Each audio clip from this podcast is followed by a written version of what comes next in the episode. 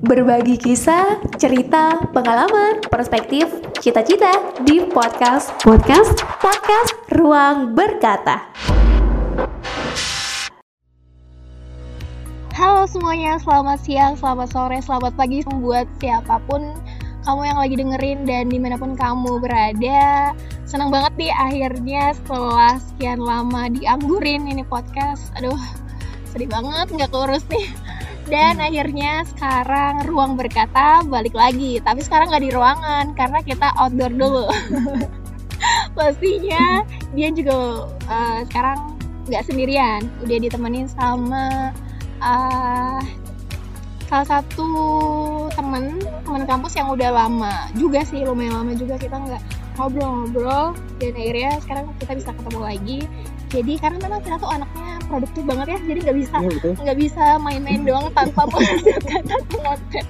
Anaknya konten banget ya. Langsung aja kita sambut Akbar. Deh Hai semuanya. Balik lagi sama aku Akbar. Eh enggak ya belum. Baru ketemu. Kenalin aku Akbar. Aku dari boleh promosi? Aku dari podcast kursi kosong sebuah podcast yang membahas mengenai kisah-kisah horor misteri dan juga ekspedisi hantu ke mana pun itu jadi buat kayak nggak jadi udah silakan dia kelapaknya ini uh, di mana pak di apa di namanya Spotify, pak? YouTube terus saja versi kosong dan buat yang mau ngirimkan boleh banget di request versi kosong gmail.com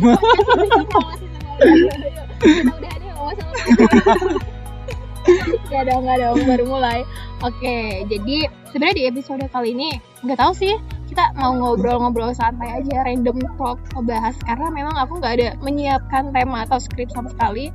FYI dan ya udah kita bakalan ngebahas soal perspektif antara cewek dan cowok. Kan banyak nih uh, sudut pandang yang orang itu nggak setuju. Kayak kemarin kita tuh sempat ngobrol ya Akbar sama temennya Akbar juga uh, ngebahas soal cewek itu memang kodrat apa sih takdirnya uh, menunggu. Eh apa sih? Oh, bukan dikejar. Cowok hmm, mengejar. nanti oh, iya, iya, iya. cowok tuh lebih ke arah iya. nah cuman hmm. aku tuh kadang suka bingung gitu loh sebagai cewek.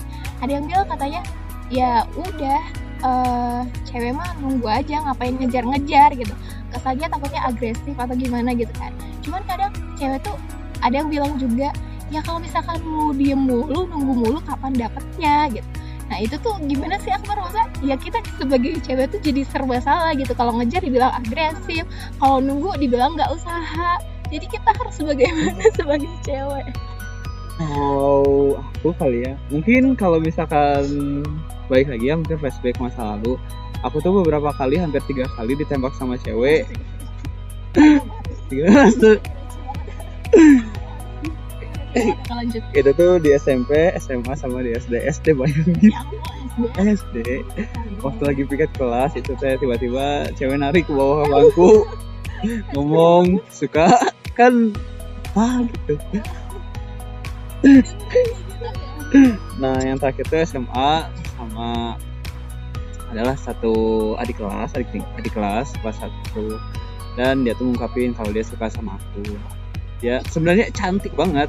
Buat yang kalian pasti kalau misalkan cowok-cowok pasti suka. Cuman masalahnya itu karena memang aku tuh cowok yang gak suka gitu buat terlalu sama cewek yang terlalu ngejar. ngejar gitu. Okay. jadi ya ilfil pasti. Nah jadi buat aku sendiri oh iya terakhir juga ada kuliah.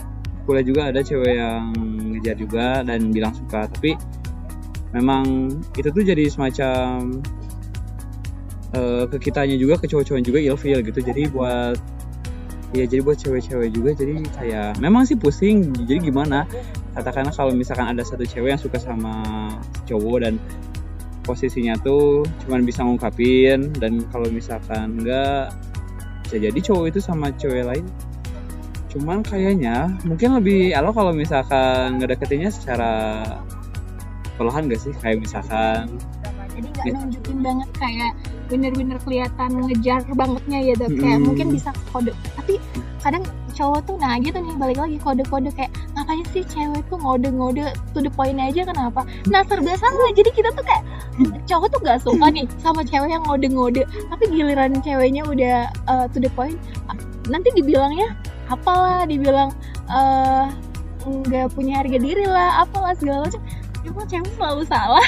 Tapi mungkin bukan cewek selalu benar. mungkin buat cewek cobain aja gitu. Kayaknya buat cowoknya nyaman dulu aja. Katakanlah sebagai teman gitu atau sahabat gitu. Jadi kalau misalkan dia nyaman itu kalau misalkan cowoknya pengen lebih ya mungkin bisa lebih. Cuman kan itu baik lagi cowoknya. Tapi kalau misalkan untuk menyampaikan secara langsung memang gak direkomendasiin banget sih dari aku. Jadi katakanlah kalau misalkan dia kenal katakanlah sama teman akbar yang kemarin. Dan contohnya gitu pengen nembak. Akbar contohnya ini mah. Nah itu ngomongnya gitu melalui perantara melalui mediator gitu bukan langsung kepada laki-laki atau cowok yang dituju gitu. mungkin gimana sih atau pendapat dari cowok. Ya mungkin aku bisa mewakili semua cowok juga sih. Tapi kita balik lagi juga sih ya. Nggak nggak maksudnya nggak semua cowok suka eh, nggak suka sama cewek yang agresif. Mungkin ada juga beberapa cowok yang suka sama cewek agresif ya? Iya. tapi mayoritas gimana? Kebanyakan enggak ya? Kalau Kayak kan gak sih kalau teman-teman aku juga. Kalau misalkan ada juga di kampus itu ditembak sama cewek kebanyakan cowok dalam, kayaknya ya. dalam tanda kutip walaupun cewek itu cewek yang disukai tetap Oh, nggak suka gitu tetap ilfil. Kayaknya kayak gitu sih. Oh iya? Kalau aku gitu. Nah kalau misalkan yang lain pasti ada ya penonton kita juga yang suka gitu ditembak buat cowok ditembak duluan atau diungkapin suka duluan? Banyak kayaknya mah yang suka. Tapi kayak ilfil aja gitu ya meskipun katakanlah aku udah enam tahun ngejomblo gitu ya. Hmm. udah hampir satu udah sewas satu. Tapi ya kalau misalkan untuk cewek yang nembak duluan mah jawabannya pasti selalu sama no. Ya bukan jual mahal tapi kayak aneh aja gak sih? Ah, kan banyak nih orang yang bilang cewek selalu benar. Bener gak sih? Kayak perspektif kayak gitu. Kayak orang tuh selalu mendewakan mendewakan apa ya biasanya? Ya ya kalau misalkan nih lagi ribut nih cewek sama cowok. Iya iya cewek selalu benar cewek selalu benar gitu. Ya padahal kalau menurut aku sendiri ya enggak. Selamanya cewek bener juga gitu. Kadang kadang di kasus beberapa kasus tertentu kan memang walaupun masih mendomi- mendominasi selingkuh itu kebanyakan dari pihak cowok nggak ngejudging ya. Cuman memang realitanya memang kebanyakan kayak gitu kan. Tapi ada juga beberapa cewek bad girl yang selingkuh gitu. Nggak menurutku nggak selamanya kalau bawa-bawa gender ya memang agak sensitif tapi ya memang Tuhan itu menciptakan manusia cewek cowok itu emang punya dengan sifat dan kelebihannya masing-masing gitu. Kalau kalau ya udah cewek dikasih porsi ba eh ya baperan atau eh, perasa itu memang memang kodratnya cewek dan cowok pun dikasih kalau apa-apa dia selalu pakai logika apa segala macam ya memang karena eh, udah porsinya kayak gitu memang udah dikodratkan kayak gitu kalau menurut Akbar gimana? oh yang dari cewek selalu benarnya Mm-mm. kalau misalkan itu mah kayaknya kayak aku ngerasa kalau misalkan ucapan kayak gitu kayak jarang aja dia aja gitu dipakai katakanlah kalau buat obrolan serius gitu soalnya kan kalau misalkan pakai lagi ucapan kayak gitu kayak misalkan bisa bercanda atau enggak kalau misalkan beneran keluar bukannya ngeliatin keegois sendiri ya kalau kayak gitu. Ya. Jadi kalau misalkan emang sih sepakat kalau misalkan cowok sama cewek tuh kalau cewek tuh lebih pakai perasaan dan cowok tuh lebih pakai logika. Jadi karena cewek terlalu pakai perasaan jadi dari cowoknya itu harus lebih ngertiin gitu gimana kita bisa menempatkan perilaku kita pada cewek dan juga gimana kita harus memperlakukan cewek itu seperti apa. Soalnya kalau misalkan aku pernah baca kalau misalkan cewek itu ibaratkan tulang rusuk tulang rusuk laki-laki. Kalau misalkan terlalu ditekan tuh malah jadi patah. Dan kalau misalkan di terlalu dibengkokkan itu malah hasilnya nggak terlihat sempurna. Jadi gimana kita bisa menerima kekurangan itu dengan cara kesempurnaan ya dari jomblo yang udah cukup senior. Dan aku ngomongin masih ngomongin logika tadi ya kalau sebenarnya cowok tuh kalau kita lihat misalkan lagi patah hati atau lagi eh, baru putus susah move on gitu kayak aku tuh sebagai cewek ngelihatnya kok mereka gampang ya buat langsung dapet yang baru dan Uh, kalau cewek tuh lama banget Akbar sumpah move onnya kayak bener-bener dia tuh lama buat kadang bisa sampai bertahun-tahun karena tadi mungkin cewek terlalu perasa apa segala macam tapi kalau aku sebagai cewek ngeliat cowok tuh kayak kok dia cepet banget ya move onnya? Apa karena terlalu pakai logika tadi? Jadi uh, ya udahlah ada ada orang yang baru masuk ya udah jalanin udah gitu. Lupa sampai yang lama. Itu gimana? Bisa jadi kayak gitu. Tapi kayak kayak gitu deh. Kayak semua ya? Iya. aku salah satu contoh yang tidak move, tidak bisa move on sampai sekarang ya. Tapi kebanyakan kebanyakan cowok tuh ya udah gampang move onnya. Iya teman-teman aku juga kayak gitu. Bahkan kayak misalkan buat hubungan pacaran tuh ya dianggap main-main gitu. Karena nggak terlalu serius nggak tahu serius kalau cowok. kalau ya udah putus ya udah ya udah masih bisa cari lain gitu. ya. Udah kan kalau misalkan kita katakanlah perasaan kita tulus sama yang sebelumnya ya harusnya mau untuk lupa aja bahkan susah banget. Bang, Kalau aku nonton tuh termasuk wajar nggak sih karena ini tadi udah udah menganggap itu Nah balik lagi tadi kan cowok memperlakukan kayak gitu karena dia hanya untuk sekedar main-main dan ada juga yang memang benar-benar udah serius gitu. Mungkin kalau untuk seusia usia aku sih eh, kayaknya bukan udah bukan waktunya lagi sih. Kayak mungkin eh tapi balik lagi sih umur nggak umur nggak menentukan ya. Nggak menentukan orang ini serius atau enggak tergantung niat. Iya. Uh, jadi walaupun walaupun Akbar mungkin usianya di bawah cuma beda setahun dari aku kalau memang ketika menjalin hubungan terus uh, udah nemu sama satu orang yang cocok kayak udah males buat cari lain uh, udah cocok banget lah udah ngerasa klop banget sama yang satu ini dan ketika orang itu hilang ya bakalan ngerasa susah.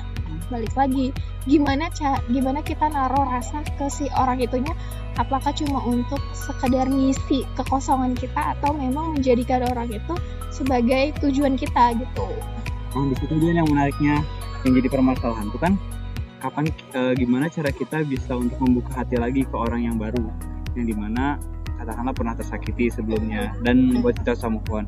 Nah di kasus Akbar memang ada di titik yang tadi Dian bilang kalau misalkan udah benar-benar capek buat kenal orang baru, udah benar-benar lelah banget buat tahu kelebihan atau kekurangan dia. Jadi kayak udah benar-benar muak aja gitu. Nah, hmm. Malas aja. adaptasi lagi lagi ya. Kalau misalkan dia tahu ya, em, waktu aku masih mabok, waktu di 2017, itu kan memang ada gitu teman angkatan yang suka sama aku dan aku tolak lah dia.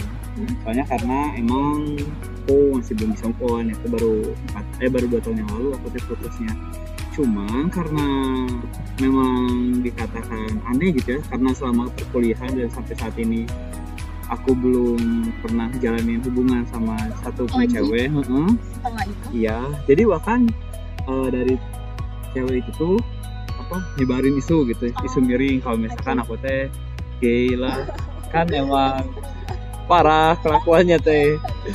Jadi ya gimana sih cara kita bisa buat bisa ngebuka hati lagi gitu di saat kita udah benar-benar malas, udah benar-benar capek gitu buat kenal orang baru.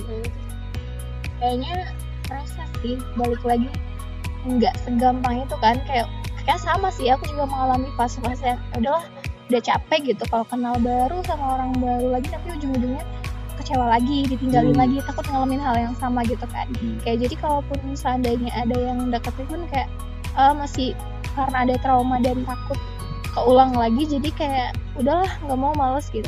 Mungkin itu lebih ke proses proses gimana eh, cara kita buat nyembuhin si lukanya kita dulu si Akbar kayak Hmm. gimana kita bisa maafin masa lalunya kita gimana kita bisa ngebuka lagi buat eh, orang baru. Dan memang nggak gampang nggak gampang pasti ada prosesnya. Jadi ada artinya kita harus bisa Baru itu dulu yang penting. Hmm, jadi misalkan aku ada di fase lagi aduh aku nih butuh banget nih orang yang bisa aku jadiin buat tempat pulang dalam arti tempat buat cerita tempat buat keluh kesah eh, bukan hanya sekedar dalam tanda kutip pacar. Eh, apa sih? Eh, istilah pacar di usia kita yang sekarang tuh bukan lagi yang kayak anak SMA tapi lebih ke teman diskusi teman ngobrol teman apa segala macam gitu kan. Nah eh, jadi aku tuh ka- padahal hati aku belum sembuh nih. Masih luka dan aku mencoba mencari itu. Bukan pelampiasan sih tapi aku mencoba mencari-cari itu dari orang lain. Padahal aku sendiri belum bisa nyembuhin diri aku sendiri. Dan jatuhnya nanti malah kita nyakitin si orang itu akbar. Jadi kayak percuma gitu. Kita nyakitin dua pihak eh, ngerugiin diri kita sendiri orang lain juga. Jadi yang bagus itu sebenarnya kita harus bisa benar-benar nyembuhin diri kita sendiri. Setelah itu baru kita terima buat eh, coba orang baru masuk gitu. Tapi nggak gampang sih dan aku pun eh, sampai sekarang masih struggling. Nggak nggak gampang. Mungkin butuh waktu beberapa tahun buat nyembuhin itu ya Jadi menarik banget kalau misalkan kita tuh harus nyembuhin dulu dari orang masa lalu kita. Nah, tapi eh, aku sering dengar kalau misalkan obat ataupun dokter terbaik itu adalah waktu. Tapi eh, sampai sekarang Sampai saya kapan? sampai kapan gitu waktu tuh kita udah nunggu lama banget gitu buat sembuh sembuh tapi ya gini aja kita pengen coba cari kebahagiaan baru sama orang baru tapi luka kita aja masih belum sembuh karena kita ya terlalu nutup diri kali ya. Dan kita lama sembuhnya karena kita lama sembuhnya akhirnya setiap ada orang yang mau masuk kitanya eh, nutup nutup nutup nutup akhirnya ya udah gitu. Mungkin bisa karena itu juga sih. Jadi fokusnya itu berarti balik lagi ke gimana cara kita nyembuhin diri sendiri dulu Ya. dan itu mungkin bisa dilakuin dengan cara kita maafin selain maafin diri kita sendiri mungkin maafin orang lain itu juga. Terus berusaha eh, apa ya nggak menerima nerima kalau biasanya kita tuh sakit hati karena belum bisa nerima kan. Kok gini sih? Kok dia tega sih? Kok dia gini gini apa segala macam. Karena batin kita tuh masih nolak gitu masih eh, masih belum bisa nerima. Kalau misalkan kita udah nerima oh ya udah memang jalannya kayak gini. Oh ya udah memang kayak gini kok. Ya udah mau diapain lagi? Ya udah gitu. Terus kalau udah gitu ya udah baru bisa masuk ke fase yang namanya memaafkan kalau kita udah bisa nerima. Habis itu baru perlahan-lahan kita bisa buka hati ke orang lain. Tapi wal, wal setelah kita bisa buka hati pun kita nggak bisa sembarangan ma- masukin orang kehidupan baru kita. Itu loh akbar. Karena karena pengalaman yang tadi jadi kita bisa lebih apa ya selektif milih-milih lagi tuh lebih bener-bener yang kayak pemilih banget gitu ibaratnya. Gitu sih. Wah 18 menit nih oke itu dia. Sebenarnya masih banyak banget sih yang pengen kita bahas. Aku tuh masih penasaran. Kayak cowok kalau misalnya lagi ngobrol kalau lagi ngumpul eh, ngomongin apa aja tapi nanti kita bahas di lain episode karena ah, durasinya terbatas. Jadi thank you banget buat yang udah mau dengerin sampai akhir. Makasih juga buat Akbar yang udah mau bagi-bagi perspektifnya nih di podcast Ruang Berkata sampai ketemu di episode selanjutnya. Dadah. Dadah semua. Oke. Sip.